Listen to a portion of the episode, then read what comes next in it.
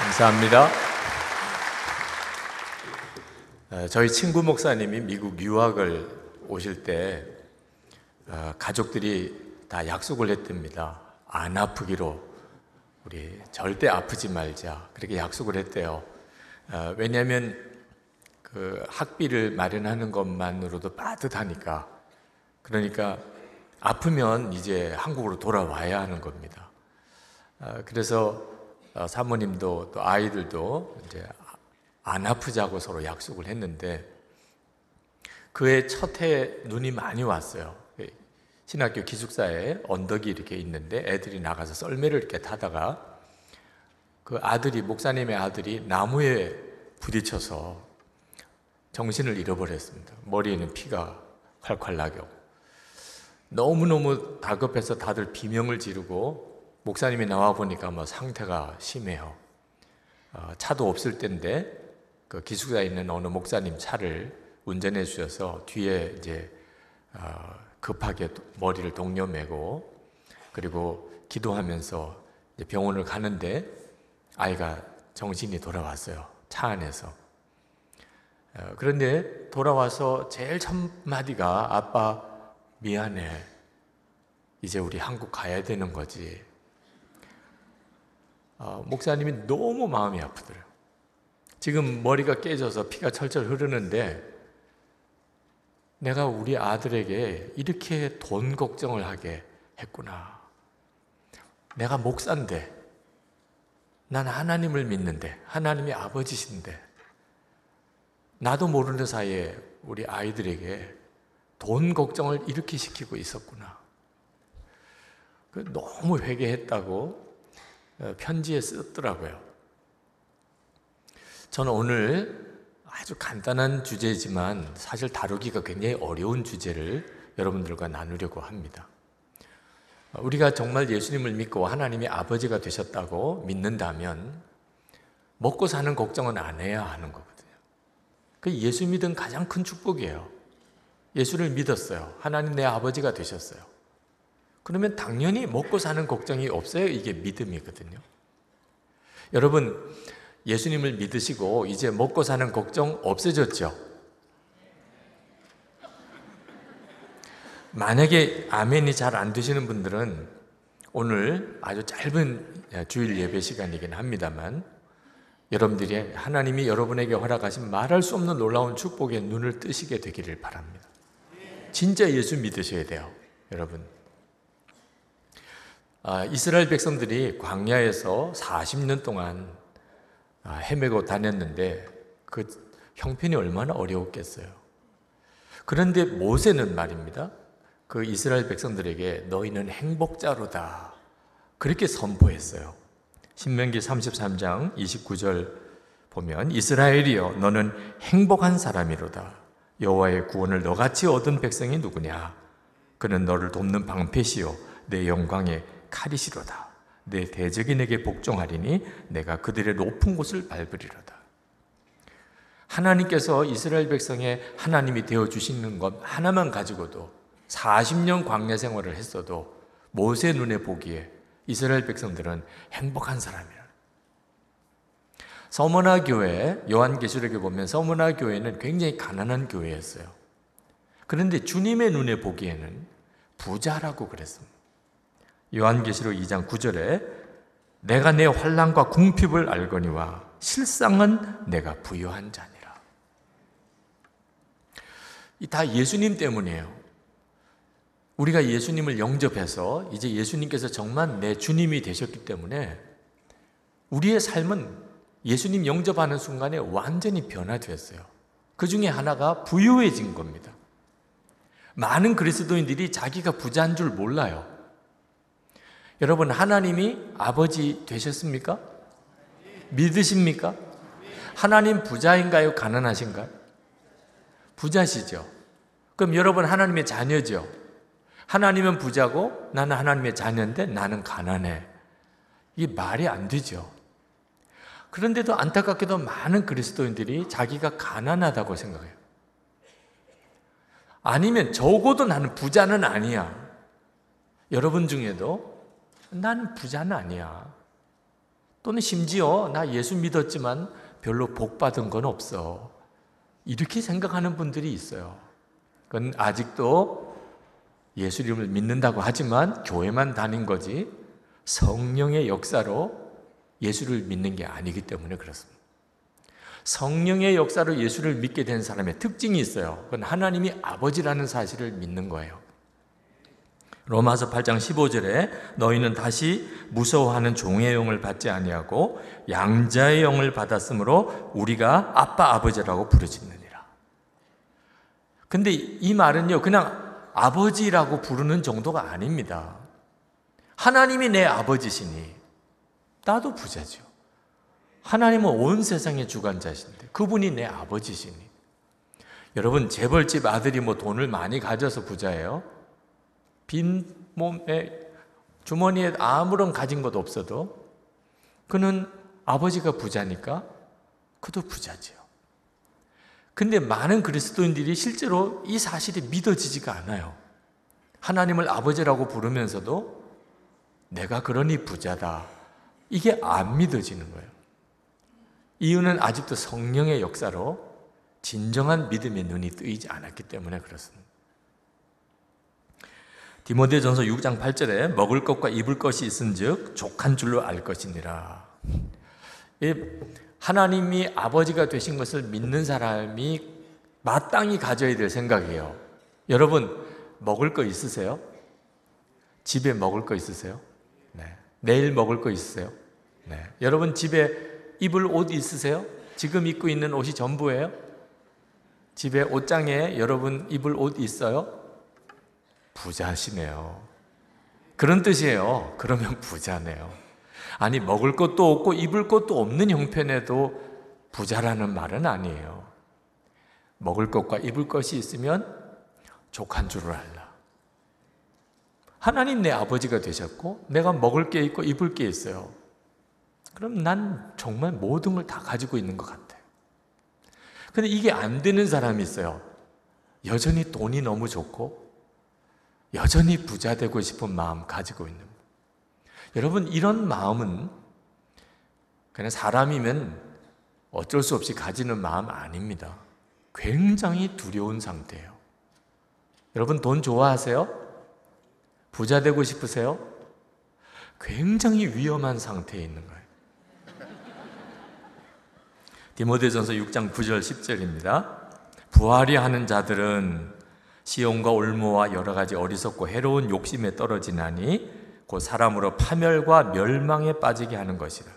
돈을 사랑함이 일만하게 뿌리가 되나니 이것을 탐내는 자들은 미혹을 받아 믿음에서 떠나 많은 근심으로써 자기를 찔렀도다. 부자 되고 싶은 마음, 돈을 사랑하는 것, 여러분 사람이면 뭐 당연히 그렇지 이렇게 받으면 안 됩니다. 여러분이 지금 현재 그런 상태에 있다는 것 자체가 오늘 하나님 앞에 정말 해결받아야 될 문제예요. 이거 잘못하면요, 구원도 잃어버려요. 먹고 사는 염려 속에 산다는 것. 이 구원 잃어버리는 조건이기도 해요. 누가복음 21장 34절에 너희는 스스로 조심하라. 그렇지 않으면 방탕함과 술 취함과 생활의 염려로 마음이 둔하여지고 뜻밖의 그날이 덕과 같이 너에게 임하리라. 생활의 염려. 지금 현재 예수님을 믿으시지만 마음속에 이 먹고 사는 생활의 염려 속에 지금 사로잡혀 있으신 분들은 지금 마음이 완전히 둔해져 있어요. 시대를 분별도 못하고 때도 분별도 못하고 그러다가 덫과 같이 주님의 날이 임합니다. 그때는 정말 악 하는 비명 소리를 질러요. 우리가 예수를 믿고도 왜 이렇게 자꾸 돈, 돈 하지요? 그 이유를 아셔야 돼요. 아직도 세상의 영에 실제로 사로잡혀 살고 있기 때문에 그렇습니다. 우리가 예수를 믿으면 영이 바뀝니다. 고린도전서 2장 12절에 우리가 세상의 영을 받지 아니하고 오직 하나님으로부터 온 영을 받았으니 이는 우리로 하여금 하나님께서 우리에게 은혜로 주신 것들을 알게 하려 하십니다.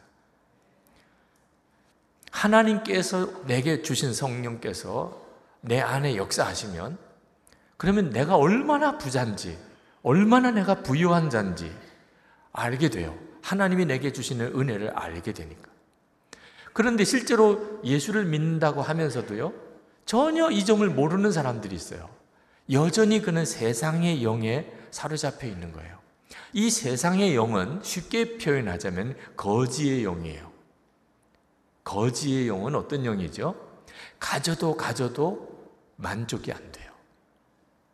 여러분, 돈이 아주 많은 부자에게 당신 만족하십니까? 라고 물으면, 예, 저 만족합니다. 라고 대답할까요? 조금만 더 있으면 좋겠어요. 수십억을 가지고, 수백억을 가지고 있는 사람도 똑같아요. 제가 가만히 돈 많은 부자들을 가만히 보니까 끊임없이 돈을 더 가지려고 해요. 여러분, 이게 저주예요, 저주. 밥을 먹었는데 여전히 배가 고파요. 먹었는데 또 배가 고파요. 이건 저주지요. 어느 정도 먹으면 배가 불러야 정상이잖아요. 근데 돈은요, 가지고 가지고 가져도 부족해요. 왜? 그 속에 거지의 영이 들었게 돼요. 겉으로는 부자인데 영은 거지인 사람들이 세상에 널려 있어요. 거기서 우리가 구원받은 거라고요. 우리가 세상의 영을 받지 아니하고 하나님께로 온 영을 받았으니 하나님이 우리에게 은혜로 주신 것을 알게 하려 하십니다. 제가 어릴 때 참 그때 생각하면 먹고 사는 게 별로 없었어요. 그래서 아, 참 가난하게 살았는데 아, 사남매였습니다. 아들 셋에 딸 하나, 사남매. 근데 이 따금 1년에 그저 연례 행사처럼 아버님이 통닭을 사가지고 오실 때가 있어요. 어디 멀리 뭐 나가셨다가 오실 때. 요즘 같으면은 한 사람이 한 마리씩 먹어요. 한국 가면 삼계탕 좀저 지금도 신기해요. 어떻게 한 사람이 한 마리를 다 먹죠? 그때는 여섯 식구가 통닭 하나를 먹었어요. 남 남자 형제 셋 그리고 여동생 하나, 아버님, 어머님 이렇게 앉아서 통닭 하나를 열어놓고 이제 먹는데 저희들은 뭐 정신없이 먹는 거죠. 먹다가 보면 아버님, 어머님은 뒤로 나가 계세요. 닭고기를 안 좋아하시나? 그러다가 어머님이 한 말씀 하세요. 천천히 좀 먹어라. 뱃속에 거지가 들었냐? 기분이 살짝 나빠지더라. 아니, 무슨 말씀을 하셔도 그렇게 하셔요? 우리가 먹는 모습을 보고 무서우셨던 것 같아요. 근데 실제로 뱃속에 거지가 들어있는 사람들이 있어요. 정말 무서워요. 서울의 어느 강남의 부자 동네에 장애인 학교가 서게 됐습니다. 근데 그 주민들이 프랭카드 들고 데모를 하는데 그쪽 사람들은 데모 싫어하는 사람들이에요. 그런데도 프랭카드를 들었어요. 결사 반대요. 그것도 결사 반대. 장애인 학교 세워지는 거 결사 반대. 굉장히 부자들이에요. 집 하나가 뭐 몇십억씩 되는. 아, 이 사람들이 왜 그렇게 결사 반대해요? 땅값 떨어진다고. 집값 떨어진다고. 떨어져도 부자예요. 집값 떨어져도 우리나라에서 최고 비싼 집들이에요. 그런데 집값 떨어지는 게 걱정이 돼서 결사 반대 프랭카드를 들고 데모를 하네요. 속에는 거지가 들어있는 거예요. 이게 끔찍하잖아요. 여러분, 여러분의 속에 무엇이 들어있는지를 여러분 스스로가 심각하게 돌아봐야 돼요. 잠언 11장 25절에 구제를 좋아하는 자는 풍족하여질 것이요 남을 윤택하게 하는 자는 자기도 윤택하여지리라. 여러분 구제 좋아하세요? 우리 큰빛교회는 정말 선교도 열심히 하고 구제도 많이 하는 교회라고 제가 알고 있습니다. 그런데 한번 물어보고 싶어요. 우리 장로님들 또 교우들 다 구제하는 일이 좋으세요? 다 구제하셨을 거예요. 구제 헌금도 많이 하셨을 거고.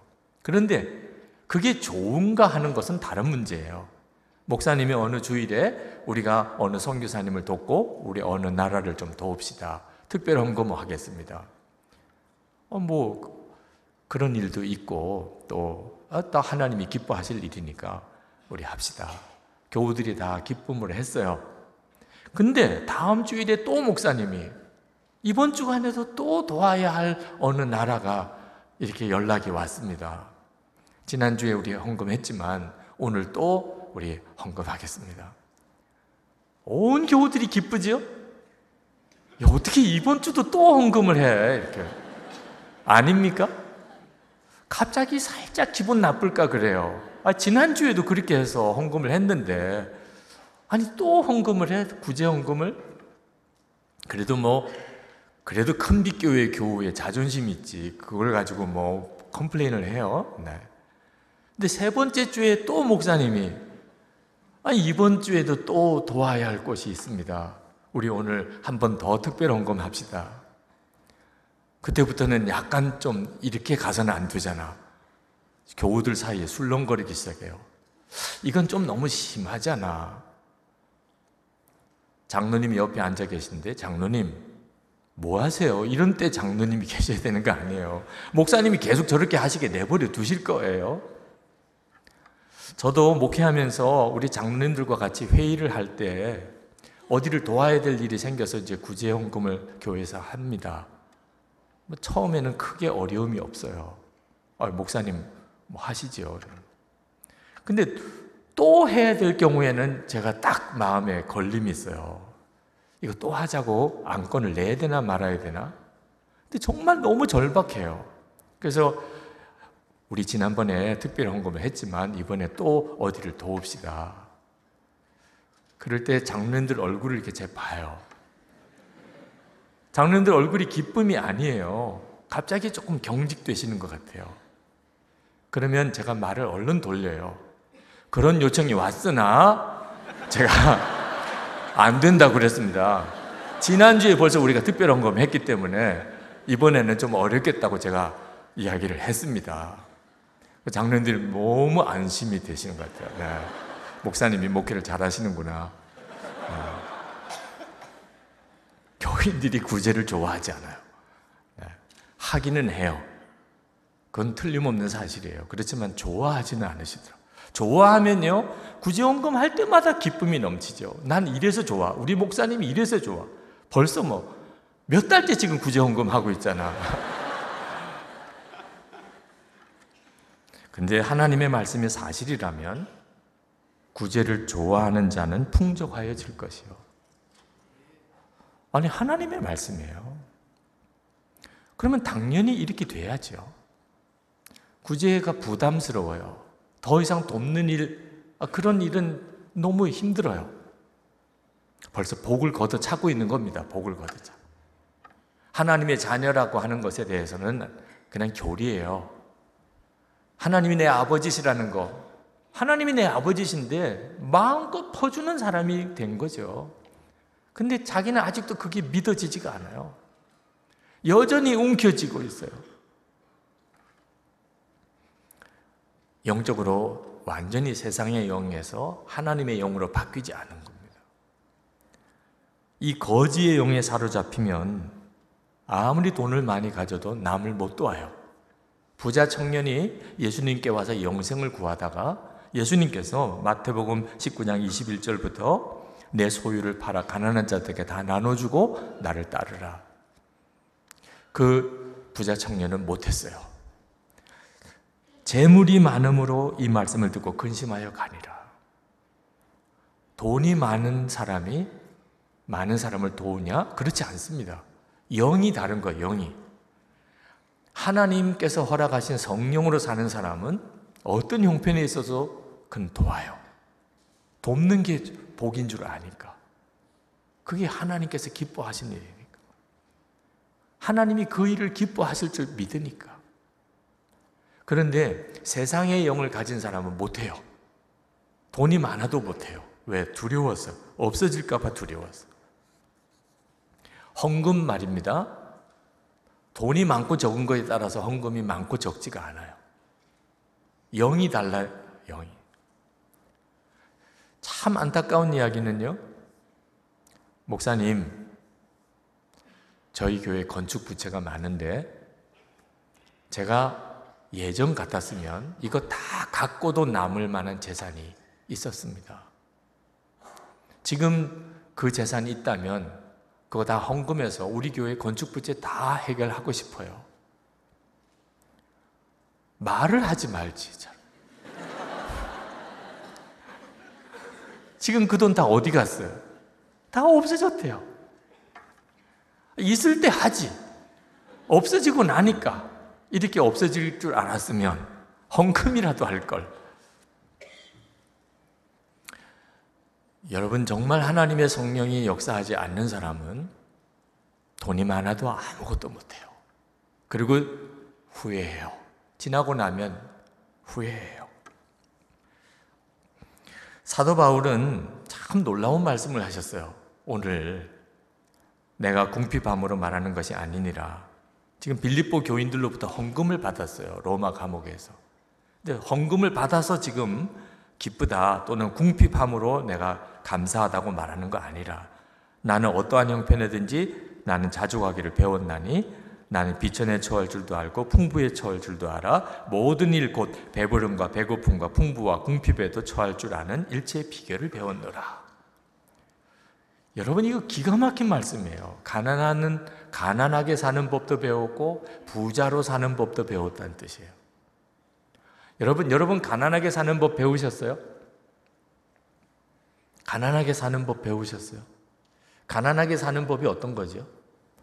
가난해도 두렵지가 않은. 그러면 가난하게 사는 법을 배운 거예요. 여러분, 혹시 하나님이 여러분을 가난하게 만드셔도 두렵지 않습니까? 가난하게 사는 법을 배우지 못한 사람은 이건 끔찍한 일이에요. 하나님이 우리를 인도하실 때 항상 풍요하게만 못하세요. 사망의 음침한 골짜기를 지나가야 될 때도 있어요. 그러니 하나님의 인도함을 받아야 사는 거예요. 그런데 하나님이 나를 살리려고 때때로 가난하게 하실 때가 있어요. 사도 바울도 그랬고요. 근데 가난하게 사는 법을 배우지 못한 사람은 가난해지는 게 두려워요. 가난한 게 슬퍼요. 하나님이 인도하셔도 못 따라가요. 이 얼마나 무서운 일인가. 혹시 여러분 지금 가난한 분 있습니까? 가난하게 사는 법을 배우는 기간이에요. 돈 없이 사는 법을 배우는 기간이에요. 얼마든지 그렇게 살아요.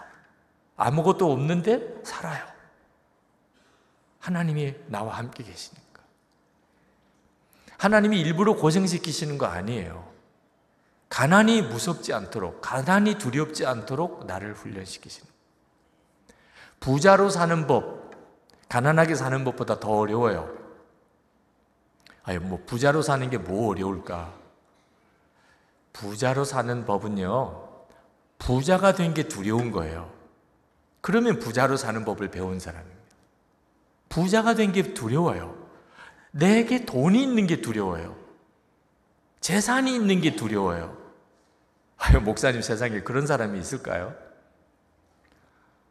여러분 이 큰빛교회 재정 담당하시는 장로님 또는 집사님 있으실 거예요. 재정 담당하시는 집사님이 두려울까요? 기쁠까요? 기쁘면 수상해요. 아, 교회 재정을 맡으셨는데 너무 기뻐해요. 오, 이거 좀 감사를 철저히 해야 되겠구나. 이런 생각이 들어요. 재정을 맡으세요. 장로님이 맡아주세요. 집사님이 우리 교회 재정을 올해 좀 맡아주세요. 제가 꼭 해야 되나요? 네, 장로님이나 집사님이 하셔야 됩니다. 알겠습니다. 목사님이 그렇게 말씀하시면 제가 하지요. 그런데 그때부터 두려움이 꽉 차요. 이 교회 공금을 내가 잘 관리해야 돼요. 큰빛 교회니까 재정 규모가 크지요. 계속 마음은 두려워요. 이 돈을 내가 잘 관리해야 될 텐데. 꼭 필요할 때 지출하고 그렇지 않을 때는 내가 잘 관리해. 그러다가 이제 재정 맡은 기간이 끝났어요. 이제 수고 많으셨습니다. 이제 다른 집사님에게 재정을 넘겨드리시죠. 할렐루야! 너무 감사. 아, 그때 울면 큰일 나는 거예요. 왜 내게 이런 시련을 주십니까? 아니, 재정을 내려놓으라고 그러니까 이런 시련을 주신다고. 이건 정말 수상한 일이죠. 여러분, 개인적인 돈도요, 사실은 다 공금이에요. 하나님이 나에게 맡겨주신 거예요. 그런데 내가 그 돈을 인하여 기뻐하면, 부자가 된 것 때문에 기쁘면, 이건 하나님 앞에서는 죄예요. 왜 나는 이렇게 부자지? 왜 내게 이렇게 재산이 많지? 하나님이 나에게 뭐라고 하시나? 내가 이걸 어떻게 쓰라고 하시나? 여러분, 이 눈이 뜨이는 것이 부자로 사는 법을 배운 겁니다.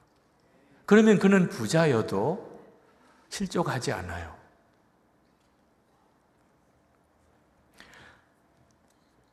교인들이 여전히 예수를 믿고도 돈, 돈 하는 것은 율법적인 율법주의자가 됐다는 뜻입니다. 여러분 중에 지금도 자꾸 돈, 돈 하는 마음이 있는 사람은 여러분이 지금 신앙생활이 율법주의 신앙에 빠진 거예요.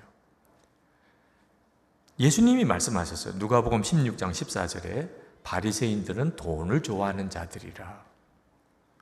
바리새인들 돈을 좋아하는 사람들이에요. 아니 어떻게 바리새인들이 돈을 좋아할까요? 그들은 하나님이 우리를 나를 사랑하신다는 확신이 없어요. 그러니까 율법주의자가 되는 겁니다. 그들은 하나님이 나를 사랑하신다는 증거가 필요해요. 확신이 없으니까 계속 증거를 붙잡아요. 그 증거 중에 하나가 부자인 거예요. 부자는 하나님이 사랑하는 사람, 가난한 사람은 하나님이 사랑하지 않는 사람, 이런 도식 속에 빠져 있어요. 그러니까 바리새인들은 어떻게 해서든지 돈을 움켜쥐려고 내가 하나님이 사랑하는 자라는 것을 사람들에게 증명해야 돼요. 그러다 보니까 어느 순간에 돈을 하나님보다 더 사랑하게 돼요. 지금 현재 예수를 믿는다고 하면서도 이런 율법주의적인 신앙생활을 하면서 많아요. 부자면 하나님이 나 사랑하시는 것 같고, 가난한 사람은 하나님이 버리신 것 같고, 이건 완전히 율법주의적인 신앙이에요. 우리는 부자이든 가난하든 하나님이 나를 사랑하시는 게 그게 무슨 차이가 있을까요? 그건 확신이에요. 하나님이 나를 부자가 되게 하든 가난하게 하든 하나님 다 사랑하세요. 아멘입니까? 예수님의 십자가로 구원받은 것은 변함이 없어요. 거기서부터 내가 돈보다도 주님을 더 좋아하는 눈이 뜨이게 되는 겁니다. 비천에 처하는 법도 배우고 존귀에 처하는 법도 배운 사람, 대표적인 사람이 요셉입니다. 요셉은 종으로 있을 때나 감옥의 죄수로 있을 때나 또는 총리가 되었을 때나 요셉은 한결같았어요. 어떻게 그럴 수 있죠? 종으로 있을 때나 죄수로 있을 때나 애굽의 총리로 있을 때나 요셉에게는 흠이 없었어요. 그는 언제나 밝았고 무슨 일이든지 최선을 다했고 이유가 하나예요. 항상 하나님이 함께 계셨기 때문에. 창세기 39장 2절에 여호와께서 요셉과 함께 하심으로 그가 형통한 자가 되어 그의 주인 애굽 사람의 집에 있으니 그의 주인이 여호와께서 그와 함께 하심을 보며 또 여호와께서 그의 범사에 형통하게 하심을 보았더라. 20절에 보면 요셉이 옥에 갇혔으나 여호와께서 요셉과 함께 하시고 그에게 인자를 더하사 간수장에게 은혜를 받게 하심에 죄 종으로 있을 때나 죄수로 있을 때나 요셉에게는 항상 하나님이 함께 하셨어요. 그러면 충분했어요, 요셉은. 총리로 있을 때도 마찬가지예요. 요셉은 타락한 흔적이 없어요. 총리가 되고. 왜? 항상 주님이 함께 계심을 바라보았기 때문에. 우리에게 필요한 것이에요. 우리는 하나님께 형편을 좋게 해달라고 자꾸 기도합니다. 좀 경제적으로 넉넉하게 해달라고, 내가 하는 비즈니스가 잘 되게 해달라고. 그런데 하나님은 우리에게 너가 가난할 때나 부자가 됐을 때나 한결 같기를 원한다. 너는 언제나 나를 주목해 바라보기를 내가 원한다. 그게 하나님이 원하시는 거예요. 요셉이 비천에 처할 줄도 알고 부유함에 처할 줄 알았던 능력이 항상 하나님과 함께 하심에 있었어요. 이건 그리스도인은 우리들도 똑같아요. 예수님은 이미 우리 안에 계세요.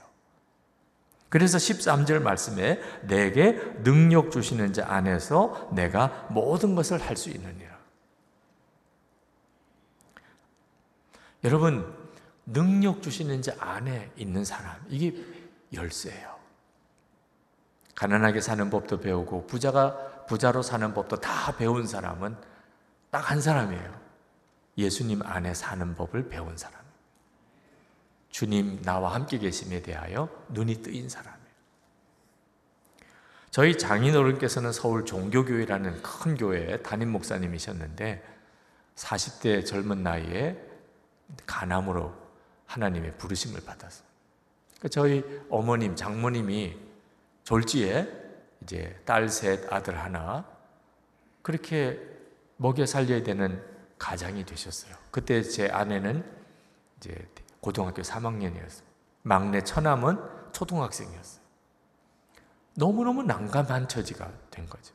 장례식을 치를 때는 정신이 하나서 없었어. 슬픈 줄도 몰랐대요. 근데 장례가 다 끝나고 난 다음에 이제 사택에 들어왔는데 거기도 빨리 비워줘야 됩니다. 후임 목사님이 오시면 비워줘야죠. 아, 그때부터 갑자기 현실적인 이제 느낌이 오는 겁니다. 남편 없이 이제 우리는 어디로 이사 가며 이제 이 아이들을 어떻게 공부시키고 어떻게 먹고 사나. 근데 장로님이 찾아오셨어요. 사모님 계십니까? 네. 나가봤더니 장로님이 봉투를 하나 들고 오셨어요. 사모님 이거 받으시죠. 뭐지요? 장례 때 들어왔던 조의금, 또 교회에서 드리는 마지막 생활비, 또 퇴직금입니다. 그걸 담아 오셨어요.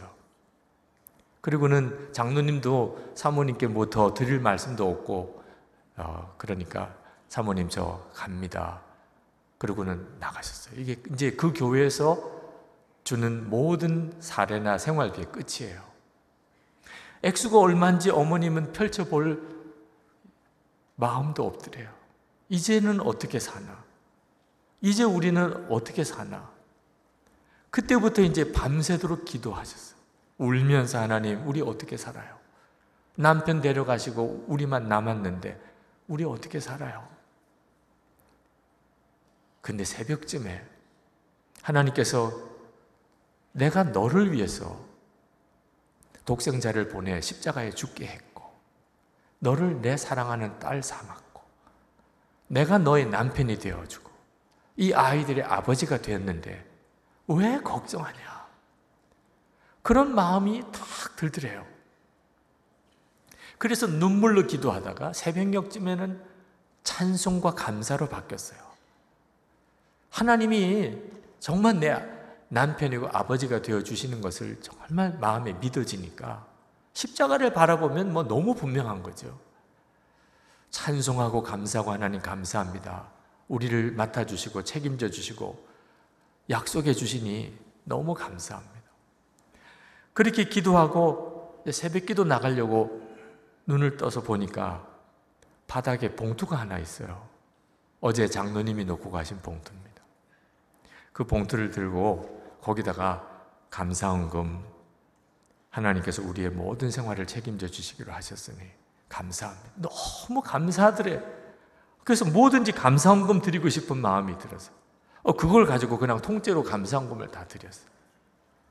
제가 나중에 그 이야기 듣고 어떻게 그렇게 하셨어요, 어머니? 아니, 어떻게 대책도 없이 교회에서 드린 마지막 사례와 퇴직금, 장례식 때 조의금, 아, 그것 가지고서 어떻게 사셔야지. 그걸 어떻게 다 바칠 수 있어요? 너무 감사한 걸 어떡하니? 너무 감사한 걸. 하나님이 다 책임주신 것에 너무 감사한 걸. 그리고 정말 하나님이 다 먹이고 살리셨어요. 큰 사위도 잘 얻었잖아요. 막내 처남 미국에서 이제 신학 박사학위 받고 정말 사남매 다 잘 자라고 공부 다 최고 학부까지 다 하고 정말 하나님은 놀라우신 하나님이시더라. 하나님 내 아버지가 되시고 나면 내 처지와 형편이 어떠하든지 간에 걱정하지 않아요. 이 은혜를 여러분이 받으셔야 돼요. 그때부터 진짜 예수 믿는 사람이에요. 그리고 하나님이 나를 통해서 놀랍게 역사하세요. 저희 교회가 건축하느라고 굉장히 어려움을 많이 겪었어요. 제가 중간에 부임에 들어갔는데 빚이 건축 빚이 많아요. 야, 이걸 어떻게 해결하나? 벌써 예배당 공사가 끝나기 전인데 빚이 100억이 넘어요. 앞으로 한 200억은 더 있어야 예배당 공사가 끝나요. 교인은 이제 한 600명 정도 남았어요. 이거 정말 못하는 일이죠.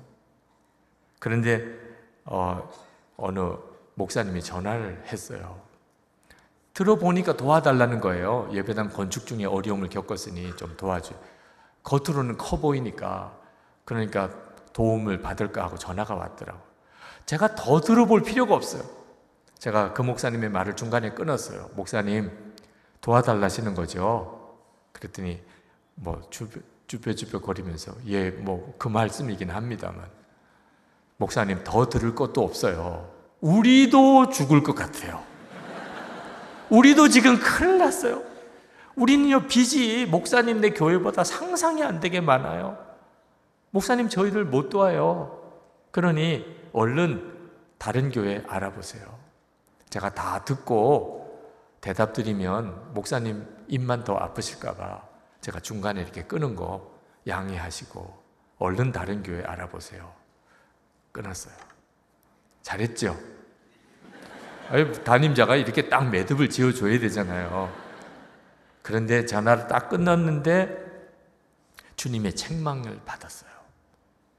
이놈아, 너 진짜 거지구나. 너 조금 전에 뭐라고 이야기했니? 우리도 죽을 것 같아. 우리도 지금 빚이 얼마나 많은지 몰라. 우리 도울 수 있는 힘 아무것도 없어요. 아, 왜 너는 어떻게 말을 해도 그, 그런 간증만 하냐? 생각해 보니까 깜짝 놀라겠어요. 제 속에 완전히 거지가 들어 앉아 있는 죽을 것 같아. 우리도 뭐 감당할 수 없는 빚이 너무나 많고, 또 우리는 도울 수 있는 힘도 없고, 아, 하나님이 아버지라고 믿으면서도 너 어떻게 그렇게 말하냐? 아, 도울 수 있는 여력이 없어도 그래도 얼마라도 도울 수 있는 건 찾아보면 있어. 그래서 다시 전화 드렸어요. 그 목사님 전화에 다시. 목사님, 목사님, 미안해요. 조금 전에 제가 너무 생각 없이 말씀을 드리고 목사님께 아, 무안을 드린 거 너무 미안합니다. 저희 교회도 형편이 쉬운 형편은 아니지만 그래도 목사님의 처지가 더 다급해 보이니 저희들이 있는 것 중에서라도 일부라도 보내겠습니다. 그 대신에 충분하지 않으니 목사님도 다른 곳에도 한번 좀 알아보세요. 제가 박절하게 전화를 받은 거 미안합니다. 죄송합니다. 재정 장로님께 의논했어요. 우리가 얼마라도 보내자고.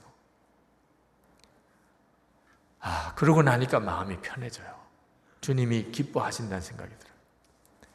일본에 있는 저희 형제교회에서 예배당을 하나 마련을 해야 되는데 20억 예산이 들어가는데 5억이 모자란다는 거예요. 모교회인 저희들을 보고 도와달라는 요청인데 우리 도울 수 있는 길이 없어요.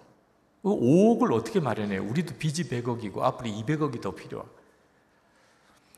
그런데 기도만이라도 해달라고 그러더라고. 그래서 진짜 기도만 했어요. 돈은 없으니까. 근데 그 교회가 이제 잔금을 치러야 될 마지막 달이 됐습니다. 아직도 해결이 안 됐대요. 아, 이게 이제 기도만 하기도 난감해요. 하나님 어떻게 해야 되나요? 하나님께서 주신 생각인지 어떤지 모르겠지만 100억이나 105억이나 이런 생각이 딱 들어요. 아, 이미 100억 빚이 있어요. 이거 갚을 수 없어요, 우리가. 그래서 하나님께 갚아달라고 기도 제목이에요. 100억 빚 갚아달라. 그런데 그 100억 빚 갚아달라는 걸 105억 갚아달라고 고치고 5억을 더 빌려가지고 그 일본 교회 도와주면 되잖아. 이런 생각이 번뜩 들더라. 근데 이게 좋은 생각인지 잘 모르겠어요. 그래서 장로님들에게 말씀을 드렸어요. 장로님, 그 일본에 있는 교회에 도와줘야 되는데 우리 도울, 도울 여력이 없었는데 100억이나 105억이나 이런 생각이 듭니다. 그랬더니 장로님들이 듣고 보니까 그것도 방법이네요. 이러더라고요. 이렇게 되는 교회가 좋은 교회인가 봐요. 그래서 교인 총회를 했습니다. 이게 은행 융자를 받으려면 교인 총회에 합의가 돼야 되니까. 교인들이 그 보고를 들으시고는 다들 은혜가 된다고. 그래서 은행에다가 이제 5억 더 융자해 달라고 그랬더니 안 된대요. 건축 회사에서 모든 재산을 다 차업을 했기 때문에 안 된대요. 그래서 대우건설에 가서 우리 5억을 더 대출 받아야 되는데 허락해 달라고. 안 된다는 거예요. 건축 부채 갚으라는 거예요. 그거 다 갚기 전에는 절대로 풀어줄 수가 없다. 우리 장로님들이 그러면 우리 대우건설에 갚을 거 일본에다가 보내는 수밖에 없다고. 우리는 하나님이 하라는 대로 해야 되는 사람이니까. 그렇게 서로 실랑이를 하다가 당신들은 정말 이해할 수가 없는 사람이에요. 지금 당신들이 남의 도울 형편이냐? 겨우 허락을 받아서 은행에 5억 융자 받아가지고 일본에 보냈어요. 그러니까 일본 교회는 마련이 됐죠. 그 다음에 저희 교회 건축 끝났어요. 정말 놀라운 일이더라고. 하나님은 우리를 다루세요. 내 속에 세상의 영으로 사는지 하나님 아버지라고 부르게 하는 하나님의 영으로 사는지 그리고 우리의 인생이 완전히 달라지는 거예요. 정말 복의 통로가 되는 것입니다.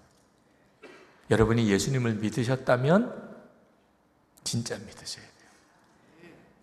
여러분 안에 이미 주님이 오셨어요. 그리고 모든 생각을 바꾸세요. 거지의 영으로 살지 않고 아버지 하나님 고백하는 성령으로 살게 되시기를 축복합니다.